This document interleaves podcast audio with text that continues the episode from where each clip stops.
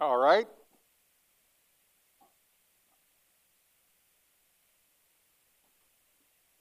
Let us pray. Baruch atah Adonai Eloheinu melech haolam asher kidishanu b'mitzvotav v'tzivanu la'asok b'divrei Torah. Blessed are you, eternal our God, ruler of the universe, who has sanctified us with your commandments and commanded us to immerse ourselves in words of Torah. Eternal our God, maker, make the words of your Torah pleasant in our mouth and in the mouth of your people, the house of Israel, so that we and our descendants and the descendants of your people, the house of Israel, may all know your name and study the Torah for its own sake. Blessed are you, O Lord, who teaches Torah to your people Israel. Baruch atah Adonai, amalamed Torah amo Yisrael. Thank you. Now, um, I think you all had a very special treat last week with Rabbi Spitzer here, and uh, got to see something of which the you know how a Torah is made and what it consists of. Uh, are there any sort of impressions or questions that you have from last week that you didn't seem to get answered or? Okay one thing that was sort of almost might have flown by, and I did want for your sakes to clarify this, is the fact that if you look closely at the pages of the Torah scroll, he, Rabbi Spitzer pointed out that there are these lines scored, and that the letters don't sit on the lines, they hang from them. This is what is behind that great Jewish rabbi Jesus of Nazareth saying that on the two commandments, you shall love the Lord your God with all your heart, soul, mind, and strength, and your neighbor as yourself. That the entire Torah hangs by those two commandments. That's what he was alluding to.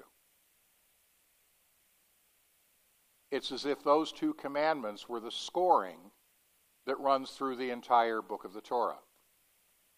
Okay. I wanted to do a quick review because now we're going to apply some of what we have studied so far. I talked about how, for a Jewish person studying the Torah, the key word is actually an acronym. It is Pardes, which is four consonants Pe, Resh, Dalid, uh, Samech. Okay? And Pardes stands for Peshat, Remez, Drash, Sod. Peshat means straight out, straightforward, spread out. The straightforward meaning of the text. Remez, hint or allusion. Something in the text that just kind of niggles at your memory, niggles at your mind, as if, what's that doing here? Why is it stated this way? Dirash, what Remez is meant to search, send you on, to search out the deeper meanings of the text. And uh, remember, I talked about two types of, of midrash.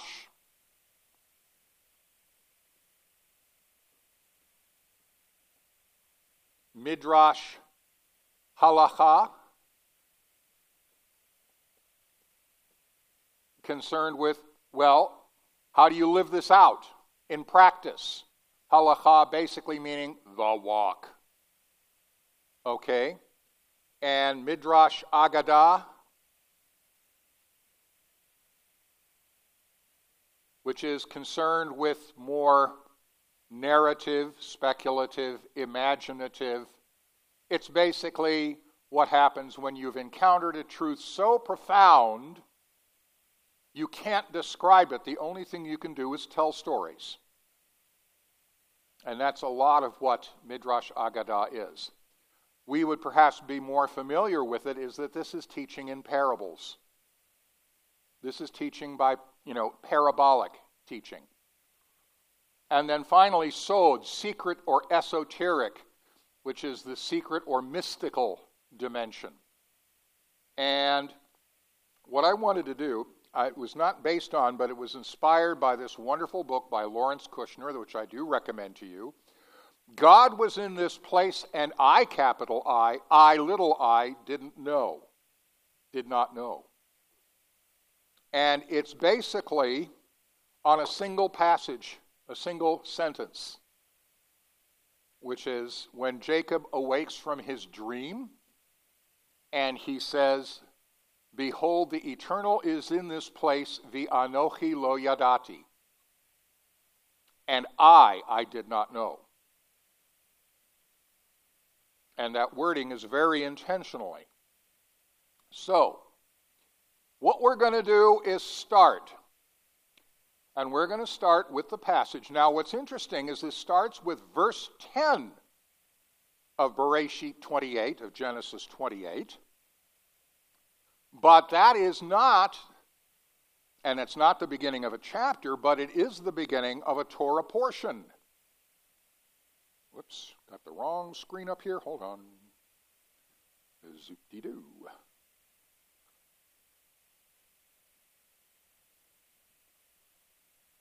Uh-huh. Oh,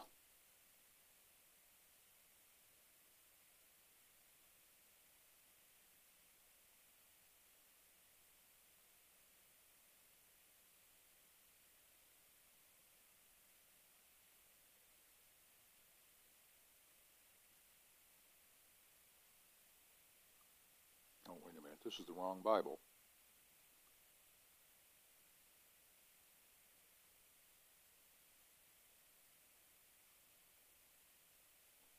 Here we go.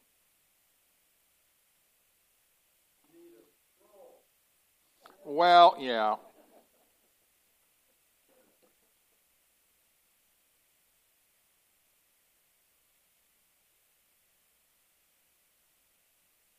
What I need to remember is that I'm teaching a different portion of Tanakh on Thursday evenings. So, here we go. Bingo. It's the beginning of the parashah, which, like in Hebrew, the books of the Bible, takes its name from the opening word or key word of the passage, Vayetse, and he went out. This is Parashat Vayetse. And what we're looking at in particular is we are going to be looking at verses 10 through 17. Okay, and at this time I would like to have some volunteers to read verses 10 through 17 in as many different translations as we've got. So, who would like to start? Chapter 28, verses 10 through 17. Bereshit, Genesis. Just can't shake that Greek, can you? Good Presbyterians. Okay?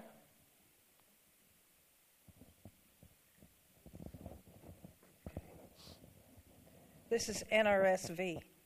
Jacob left Beersheba and went toward Haran he came to a certain place and stayed there for the night because the sun had set. Taking one of the stones of the place, he put it under his head and lay down in that place. And he dreamed that there was a ladder set up on the earth, the top of it reaching to the heaven, and the angels of God were ascending and descending on it. And the Lord stood beside him and said, I am the Lord, the God of Abraham your father, and the God of Isaac. The land on which you lie I will give to you and to your offspring. And your offspring shall be like the dust of the earth, and you shall spread abroad to the west and to the east and to the north and to the south. And all the families of the earth shall be blessed in you and your offspring. Know that I am with you and will keep you wherever you go, and will bring you back to this land for I will not leave you until I have done what I promised you. Then Jacob woke from his sleep and said, Surely the Lord is in this place, and I did not know it. And he was afraid and said, How awesome is this place! This is none other than the house of God, and this is the gate of heaven. Okay, someone with another translation other than NRSV?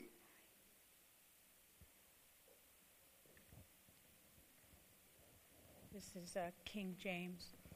Then went Esau into Ishmael and took unto the wives which he had. No, ver- Oh. and and Jacob. Oh, and, okay, I'm sorry. And Jacob went out from Beersheba and went toward Haran. And he lighted upon a certain place and tarried there all night, because the sun was set. And he took all of the stones of that place and put them for his pillows and lay down in that place to sleep. And he dreamed, and behold, a ladder set up on the earth, and the top of it reached to heaven. And behold, the angels of God ascending and descending onto it, on it. And behold, the Lord stood above it and said, I am the Lord God of Abraham thy father, and the God of Isaac, the land whereon thou liest. To thee I will give it, and to thy seed. And thy seed shall be as the dust of the earth, and thou shalt spread abroad to the west and to the east, and to the north and to the south. And in thee and in thy seed shall all the families of the earth be blessed. And behold, I am with thee, and will keep thee in all places whither thou goest, and will bring thee again into this land. For I will not leave thee until I have done that which I have spoken to thee of. And Jacob awoke, awaked out of his sleep, and he said, Surely the Lord is in this place, and I knew it not. Okay. That's fine. Now, I notice you read with special emphasis, I am. Okay. Well, there's only one difficulty with those capitalized I am that you have in the King James Version. There is no present tense of the verb to be in Hebrew. So that is a serious mistranslation. Okay? Because, especially, it is emphasizing a non existent word. Okay? So that's maybe the first lesson in Pshat that we have. There is no present tense of the verb to be in any Semitic language. Not Hebrew, not Aramaic, not Arabic, not Ugaritic. I don't care which Semitic language you happen to be reading. Why?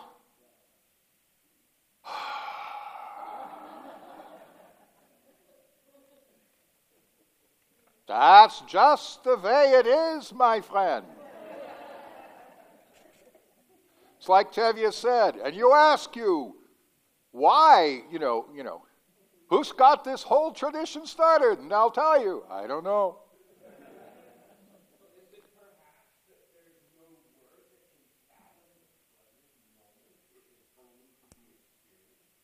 That would be a wonderful way of looking at the worldview that the language fosters. That because there is no word for the present moment, you have to enter into it. Don't forget also that Hebrew, Aramaic, Arabic, all Semitic languages are not based on nouns, they're based on verbs. Every word has a three letter verb root. Okay? And although there is a sort of coined word that you will find in some dictionaries for the present tense of to be, in some present Israeli Hebrew English dictionaries, hoveh, it's never found anywhere in any biblical text. It does not exist.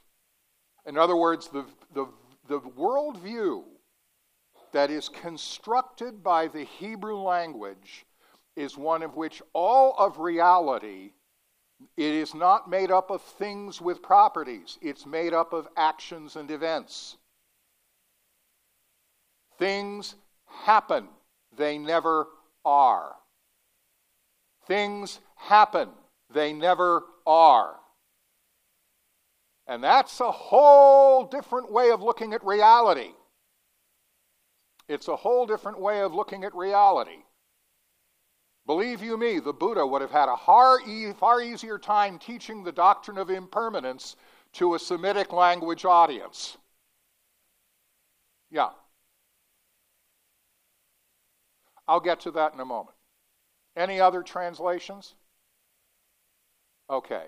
Do you have the JPS Study Bible there with you? No, you don't. Okay. Let me read, first of all, the JPS Study, uh, the JPS Bible translation of this, which is done by Jewish scholars. And Jacob left Beersheba and set out for Haran. He came upon a certain place and stopped there for the night, for the sun had set. Taking one of the stones of that place, he put it under his head and lay down in that place. He had a dream. A stairway was set on the ground, and its top reached to the sky, and angels of God were going up and down on it. And the Lord was standing beside him, and he said, I am the Lord, the God of your father Abraham, and the God of Isaac. The ground on which you were lying I will assign to you and to your offspring. Your descendants shall be as the dust of the earth, and you shall spread out to the west and to the east and to the north and to the south. All the families of the earth shall bless themselves by you and your descendants. Remember, I am with you. I will protect you wherever you go and will bring you back to this land. I will not leave you until I have done what I have promised you. Jacob awoke from his sleep and said, Surely the Lord is in this place, and I did not know it. Shaken, he said, How awesome is this place! This is none other than the abode of God, and that is the gateway to heaven. And by contrast, this is an orthodox translation into English. Jacob departed from Beersheba and went toward Haran. He encountered the place and spent the night there because the sun had set. He took from the stones of the place, which he arranged around his head, and lay down in that place. And he dreamt, and behold, a ladder was set earthward, and its top reached heavenward, and behold, angels of God were ascending and descending on it. And behold, Hashem was standing over him. And he said, I am Hashem, God of Abraham, God of your father, uh, uh, father, and God of Isaac. The ground upon which you are lying, to you will I give it, and to your descendants. Your offspring shall be as the dust of the earth, and you shall spread out powerfully westward, eastward, northward, and southward. And all the families of the earth shall bless themselves by you and by your offspring. Behold, I am with you. I will guard you wherever you go, and I will return you to this soil, for I will not forsake you until I have done all that I have promised, and spoken about, uh, uh, about you. Jacob awoke from his sleep and said, Surely Hashem is, this, is present in this place, and I did not know. And he became frightened and said, How awesome is this place! This is none other than the abode of God, and this is the gate of the heavens. Okay, now, comments, questions? Anything in particular? Yes.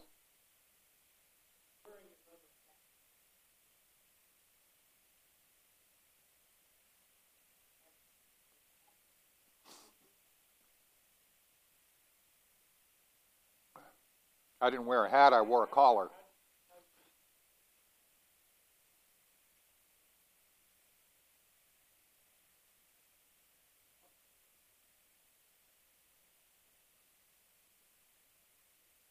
How do I do that? How do I handle that? I do my own. Okay? And I'd like to do it with certain emphases. So I think I need to take this off of my ear because occasionally I'll need to emphasize.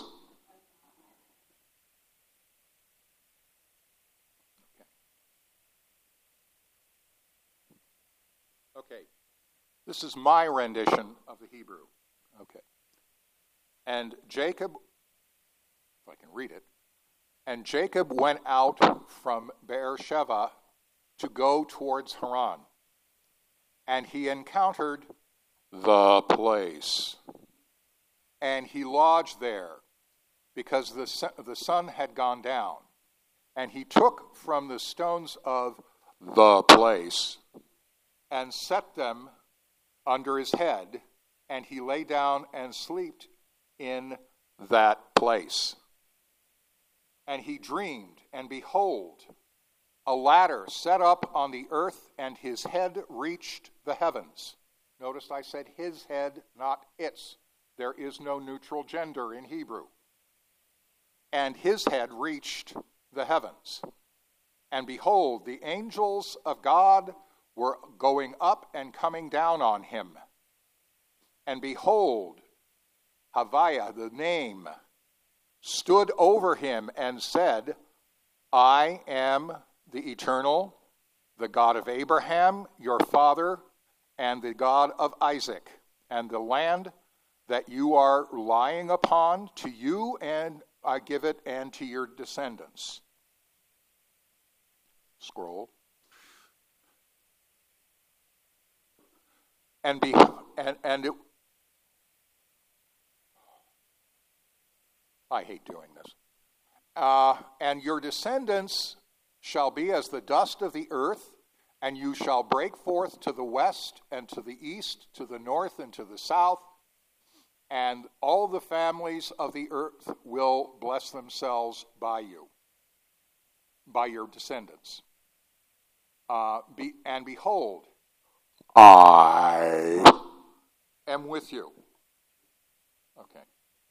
And I will guard you in all that you go, and I will bring you back to this ground, and I will, uh, and I will not depart from you until I have done for you everything that I've spoken of.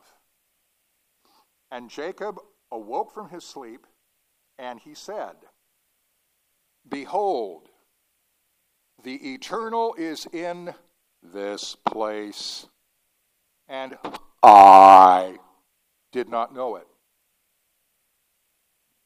Or, I, I didn't know. And he was awed, overawed, and he said, How awesome is this place! This is no other than the house of God, and this is the gate of the heavens. All right. Now, I did that for a reason. First of all, if we go from the level of the straightforward, the Peshat, and we're asking, are there some hints some remazim that are being given in this text? Well, actually, there are two very key words that seem strangely out of place in some ways. And they are really key words. The first is the word hamakom, which is the place.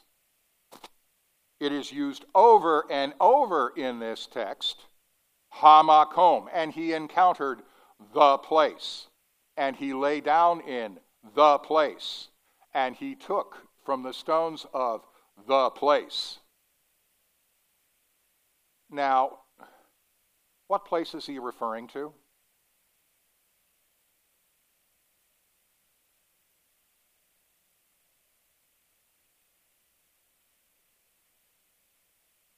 Well, now let's step back a little bit and not try to be so exalted. Consider yourself a devout Jew. What is the place par excellence? Jerusalem, thank you. What else happened in the place and is referred to uh, by that way? earlier in Genesis, something that concerned Abraham's father. Turn to Genesis 22.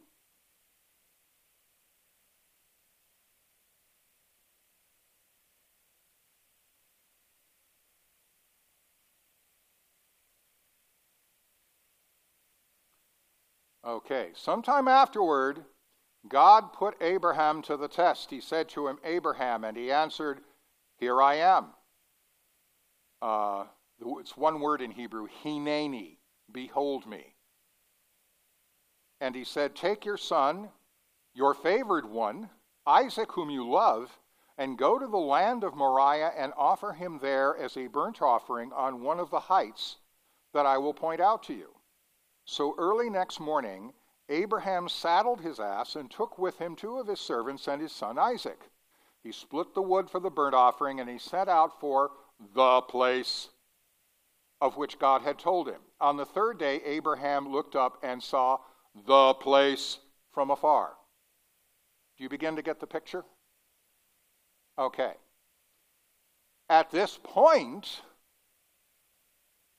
a good midrash would be when Isaac, when Jacob was fleeing from his brother Esau with his stolen blessing and his father's further blessing on his way to go to his trickster cousin Laban, where would he stop and pay devotion?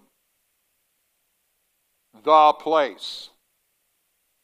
The place where his father had nearly been offered as a sacrifice.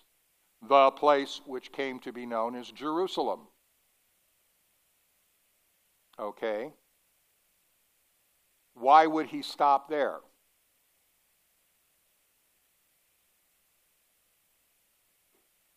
Now you're engaging in midrash. Now you're engaging in imaginative reconstruction. What is he doing in that place?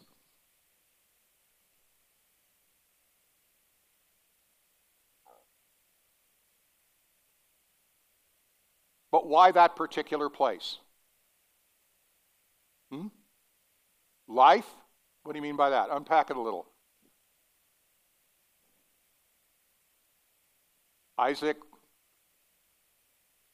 Isaac was given his life back. He offered it up. How, how old was Isaac when he was offered up? Anybody know? He was 36. He was 36. Because immediately after the, the binding of Isaac, the very next parashah is the death of Sarah. How old was Sarah when she died?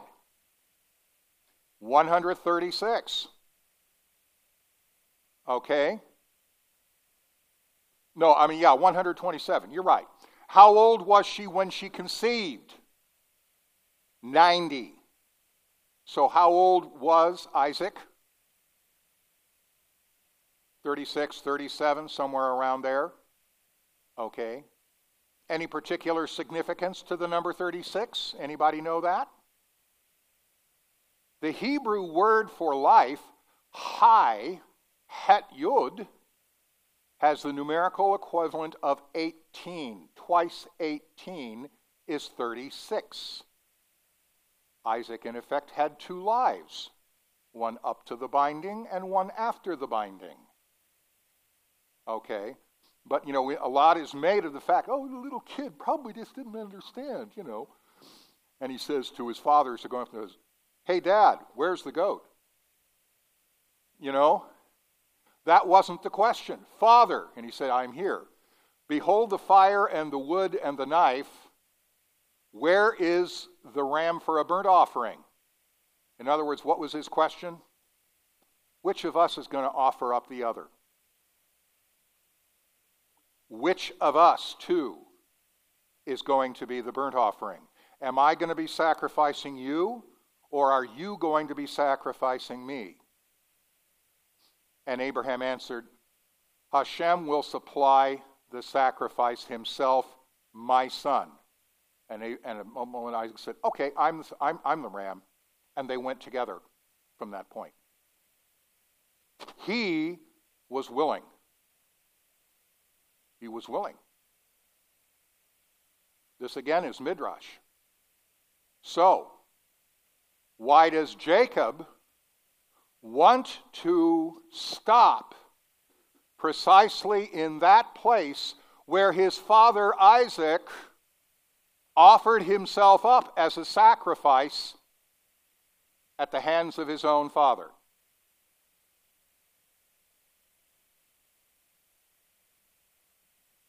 What?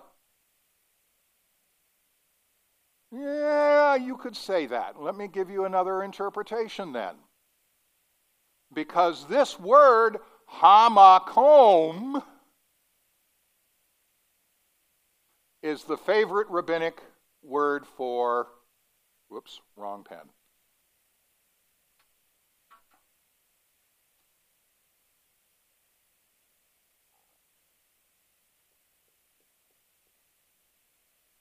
God Himself.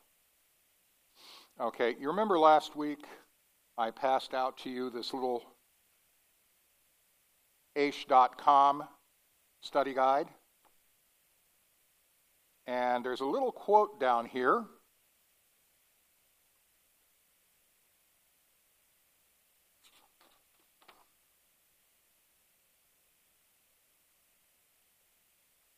And this is from a, a Midrash, Yalkut Shimoni Vayetse, hint, Remez, number 117. And he arrived at the place. Why is God called Makom, place? Because he is the place of the world.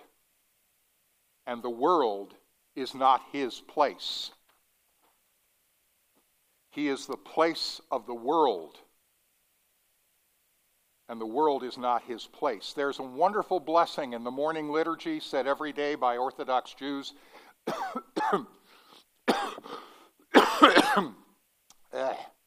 Excuse me.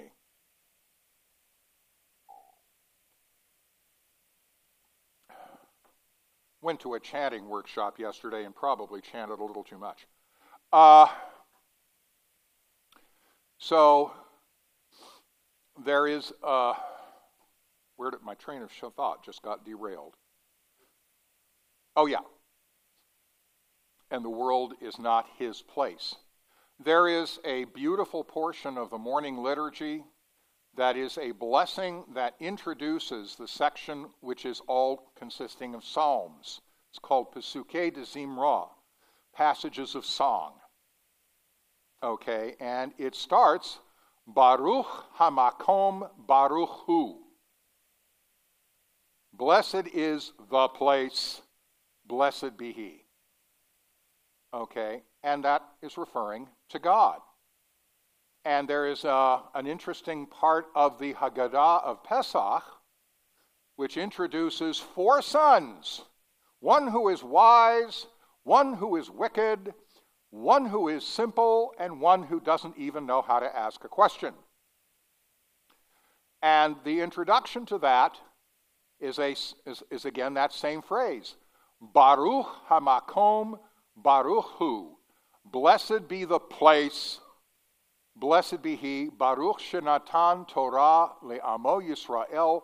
Blessed be the one who gave Torah to his people Israel, blessed be he. Okay. In other words, for a Jewish person, and now listen to how that might possibly read then, if I were going to translate the passage in this way.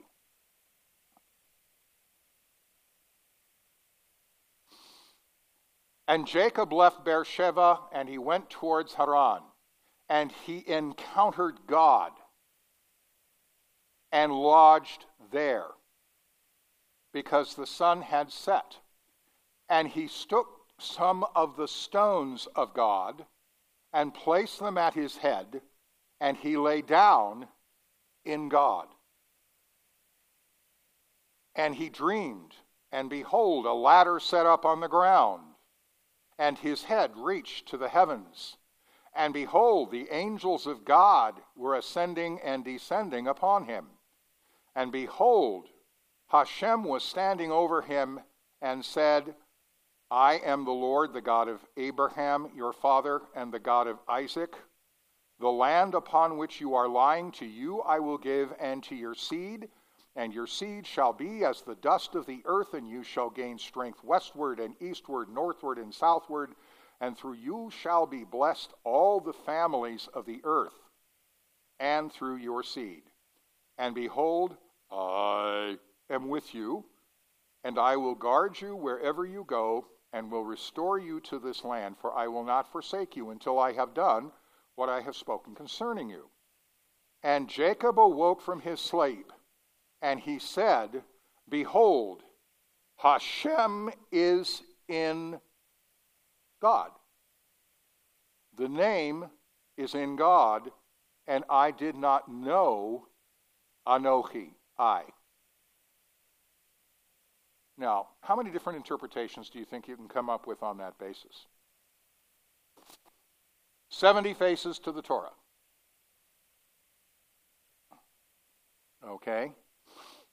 He fell asleep in God. He encountered God. He took some of God's stones. He lay down. He had a sleep. He had a dream. And he fell asleep in God and he dreamed. So, what didn't he know before? If he had encountered God and he knew that this was the place where Abraham and his father Isaac had encountered God, why did he say, Hashem is in this place and I did not know? I.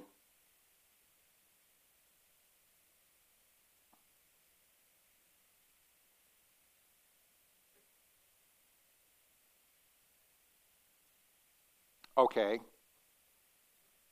Where does this vision take place? Okay. Where does this vision take place? What was his mental state when he had the vision? So he was asleep. He was dreaming. So where did the vision take place? In his head. This is all taking place in his head. Okay? So if this is all taking place in his head and it's in a dream, Clearly, it's one of those dreams that he remembered rather clearly when he woke up. Do you remember all the dreams you have when you wake up? Sometimes that's a blessing. But he obviously remembered this one. Now, what was happening in this dream?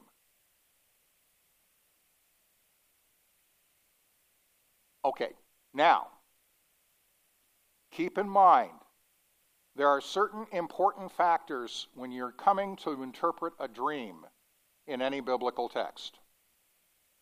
One of them is the fact that in Hebrew scripture, how does God use dreams?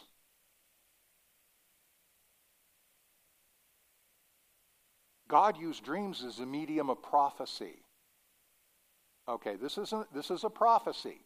This is God making God's self known to Jacob. Two other important rules.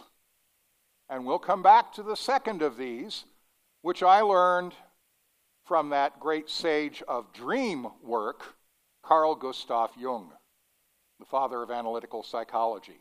Had two rules for people interpreting dreams. I took a wonderful growth uh, wonderful workshop, Personal Growth Through Dreams, from an analytical psychologist. And he always emphasized two rules. Number one, everything in your dream has meaning. Rule number two, this is the one that's a little bit sobering everything in your dream is you. Everything in your dream is you. Where was this dream taking place? Inside Jacob's head. So everything he was dreaming was taking place in him. It was him. Okay? Can't get much more personal than that. So, what were the angels of God ascending and descending on? Him. There is no it in Hebrew. What was the ladder? The ladder was Jacob. The angels of God were ascending and descending upon Jacob. And God was standing over Jacob. And we'll get a little deeper in a moment. Okay. Now, the other key word is this very intensive form of the verb I. keep mis no, I don't misplace them. I just forget where I put them. The word is anochi. Anochi. There are two words for I in Hebrew. One is the word ani, the Aramaic equivalent of ana. I mean, it's the, it's the equivalent in Aramaic is ana. Ani just means I. Now, almost everyone here had the translation, the eternal was in this place and I did not know it. Okay. In other words, what did, not, what did Jacob say he did not know? That God was in that place. Now, if he went to the place because it was the place and it was already an encounter with God, what does he mean to say that God was in this place and I did not know? Clearly, something more is at stake. What more is at stake is this word anochi. Okay? If he had just meant I didn't know the fact, he doesn't even need to use the word ani. He could say, you know, he could have said anilo yodati. I did not know. Or he could have left it out entirely and said, Hachein yesh Hashem b'makom hazeh v'lo yadati. And I did not know. Because lo yadati just by itself means I didn't know. So why this word Anohi? Anohi is not the subject of the sentence, it's the object. In other words, he's not saying, I did not know the fact. I did not know Anohi. And by the way, in Aramaic, how would you say the equivalent of Anochi? Inanna, which is a doubling of I. Okay? In other words, it would be I, I. Inanna. Guess who used that in Aramaic on several occasions, according to the Gospel of John? All of these so called I am statements, if you look at the Aramaic Peshitta, first of all, no word am. I, I, inana lach medechai. Inana, I, I, bread of life. I, I, way, truth, and life. Okay? And I'm making this emphasis because what does the word I, I, what does Anohi mean?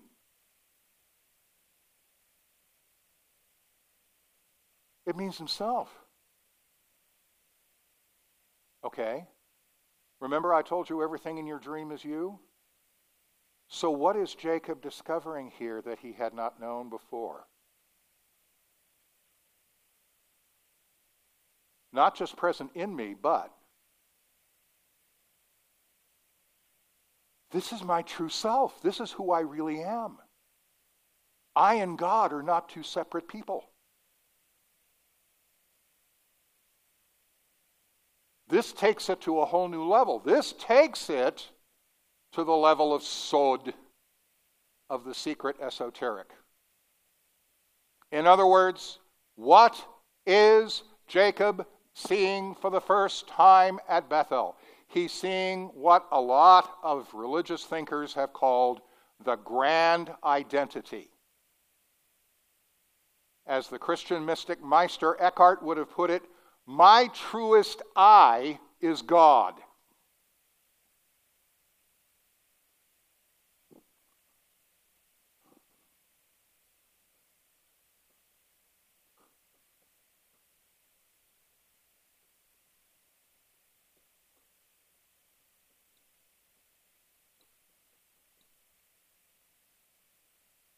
My truest I is God. There is no separation. And in Jewish eyes, and this is important to keep in mind, there never has been. There never has been. Yeah.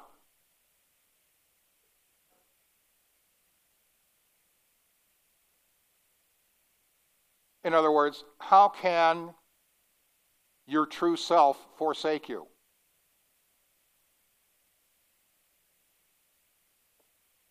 Odd there does not mean I will not leave you or forsake you until I can fulfill everything that I've spoken about you, and then it's sayonara. That's not the way God is, because if God is your true self, how can you ever leave God? If God is the place of the world, can you ever stray outside of God? Yes?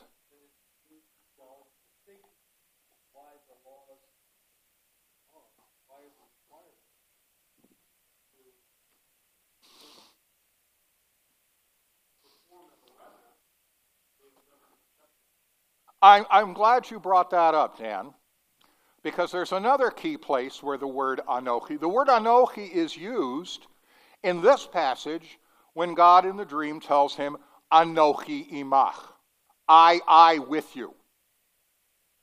I, I with you. But there's another key place where anochi is used. Where would that be? Anybody? It's the first word in a very important passage in the book of Exodus, repeated in Deuteronomy.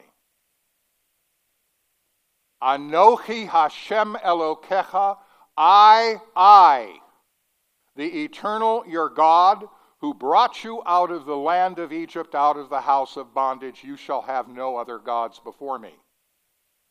Okay? The commandments are not conditions of your relationship with God. They are the inevitable consequences of what it means to be in relation to God. You want to foster and feed this? This is how you do it. This is how you do it. Okay? Another way of looking at it, I love the story that was told shortly after I came to Israel. We had a tour guide who had been, he'd grown up on a socialist kibbutz, you know, had not been a believer in God, had not really thought about it, but he was a, an enthusiastic naturalist. And one of the things that he noticed is the variety of vegetation in different parts of Israel, depending on climate and soil conditions, how much rainfall, you know, how much moisture, you know, what was in the soil.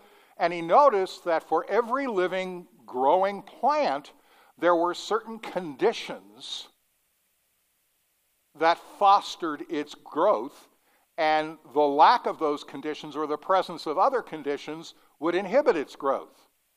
And he suddenly asked, okay, what are the optimal conditions for the growth of a human being. And that's what led to his conversion to Judaism. Is he came to see the commandments are like operating manual for spaceship Adam. An operating manual for spaceship humankind. I remember, I, I know we're not supposed to mention Garrison Keillor's name, but, you know, I can't help it. One of his favorites, my favorite sketches he did once, was this marvelous thing like a trip inside John's mind. And it imagined different parts of his brain while he was sitting in a business meeting, talking with each other about, you know, what was going on. He said, Oh, he's not supposed to look at her, eyes straight forward, you know, all these types of things and everything. And finally, one of them says, are we operating this person at full capacity? What are the conditions for operating your life at full capacity? Okay?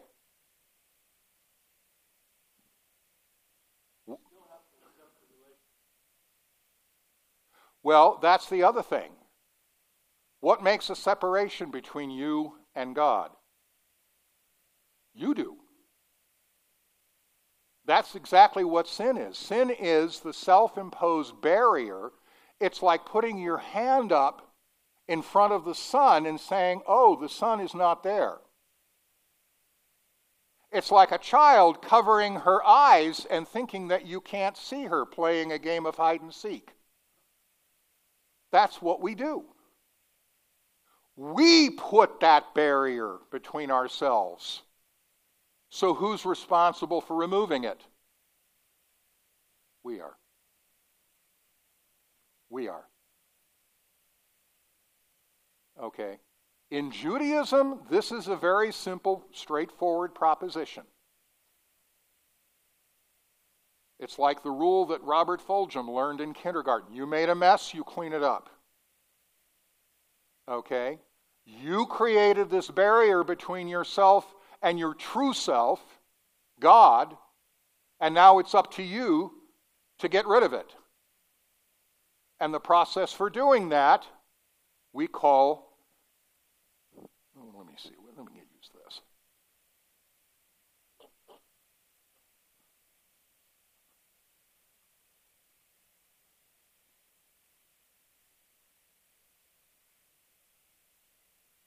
Teshuvah, which literally means turning around. We usually translate it as repentance. The Greek would be metanoia, which literally means change of mind. But essentially, the Jewish word teshuvah means to completely turn around, face a different direction, turn your life around. Uh, here we go, back with the childhood memories. When I was growing up in Denver, we went to a synagogue that was later characterized by one Jewish wag as reconformadox. Uh, we were not Orthodox. It had been a part of the conservative movement. And then, under a rabbi, they split and started using the Orthodox liturgy. And then eventually they hired Orthodox rabbis to do this. So we used the Orthodox prayer book. It was, in fact, the very same prayer book I have here, which belonged to my father, the Philip Birnbaum uh, Siddur. This is very special to me. Okay? I want you to listen in the Sabbath service when the Torah is being returned to the ark, because this is something I really remember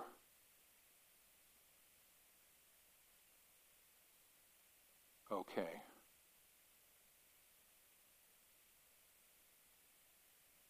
And this is the end. This was usually where the cantor would come in and start leading the congregation in song. He would come in with Ki lekach tov natati lachem. Um,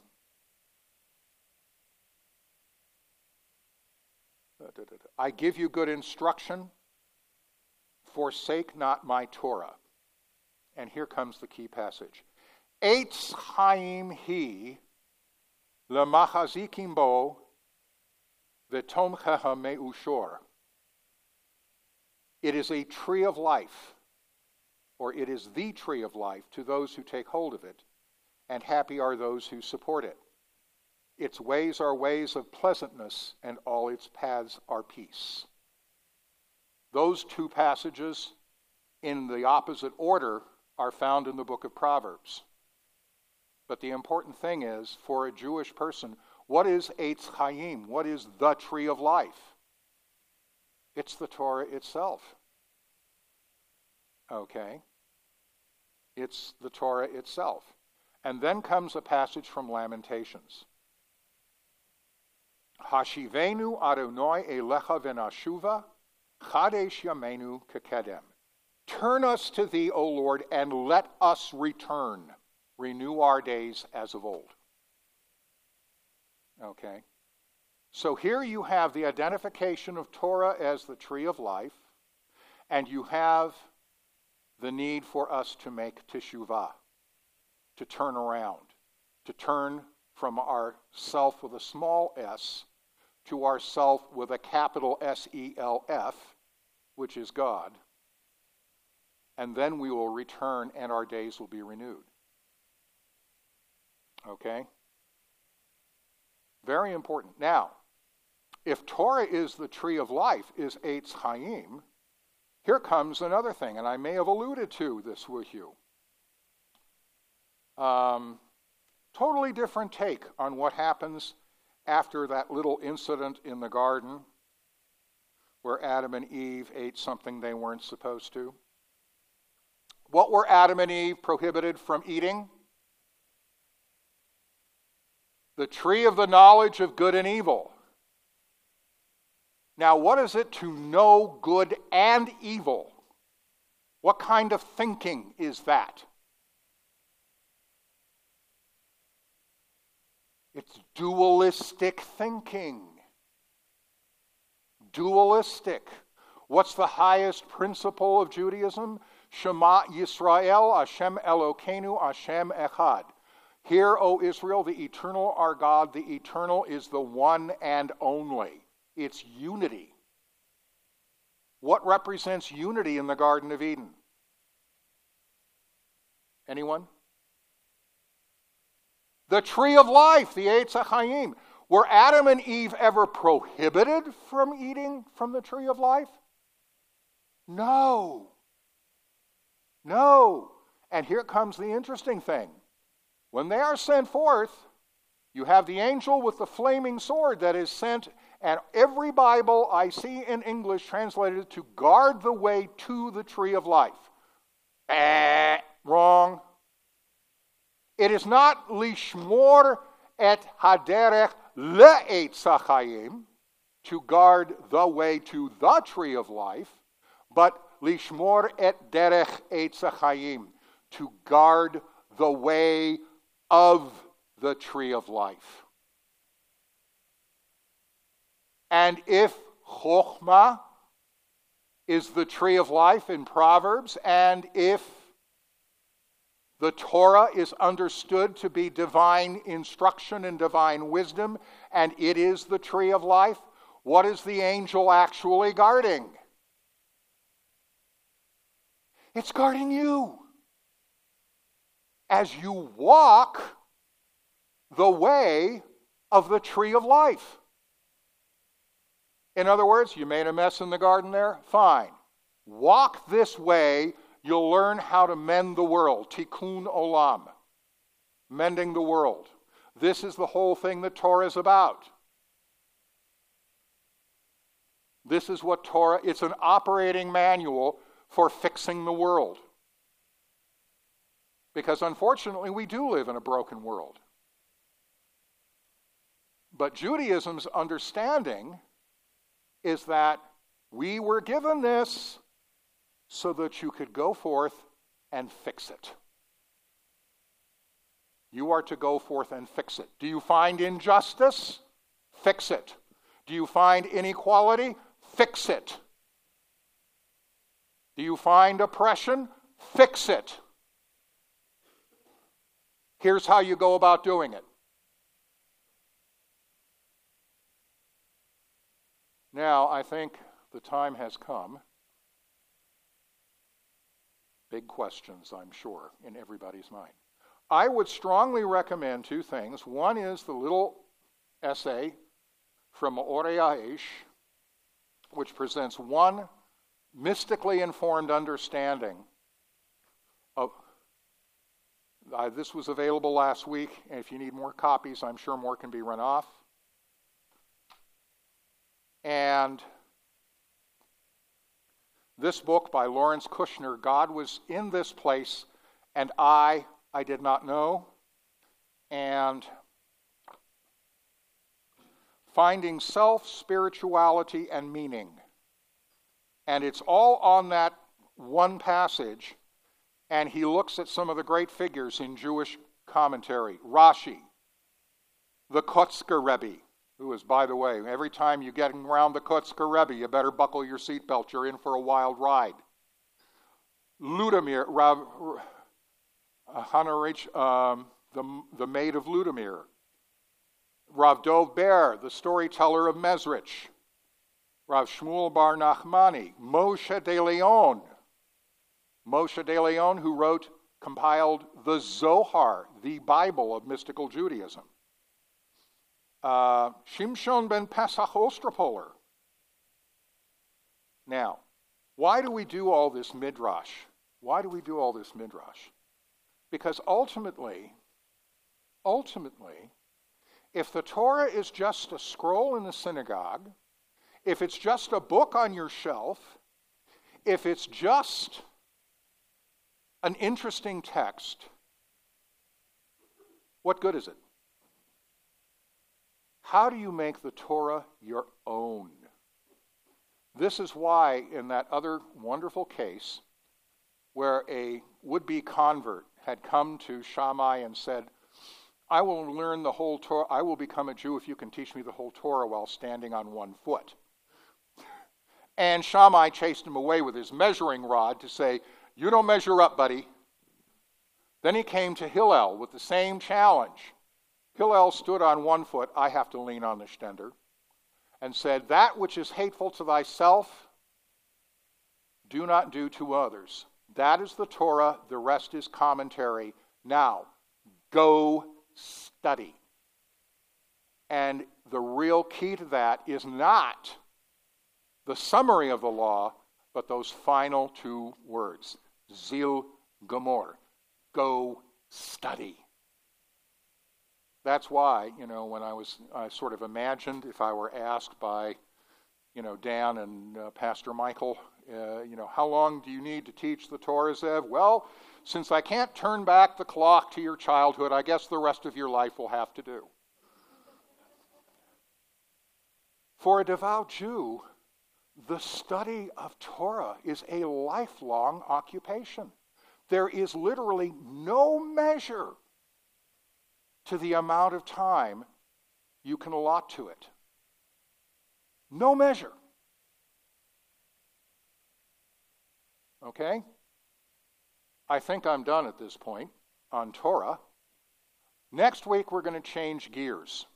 I've got two weeks to do what are called Nevi'im Rishonim, the earlier prophets, otherwise known by that impronounceable tongue twister, the Deuteronomistic history, which is Joshua, Judges, 1st and 2nd Samuel, 1st and 2nd Kings. Think we can do it in two weeks? Yeah. Yeah, that's just like the house. The, you know, when you when you're getting your house remodeled and you ask the contractor, "How long is this going to take?" Oh, about two weeks. Thank you.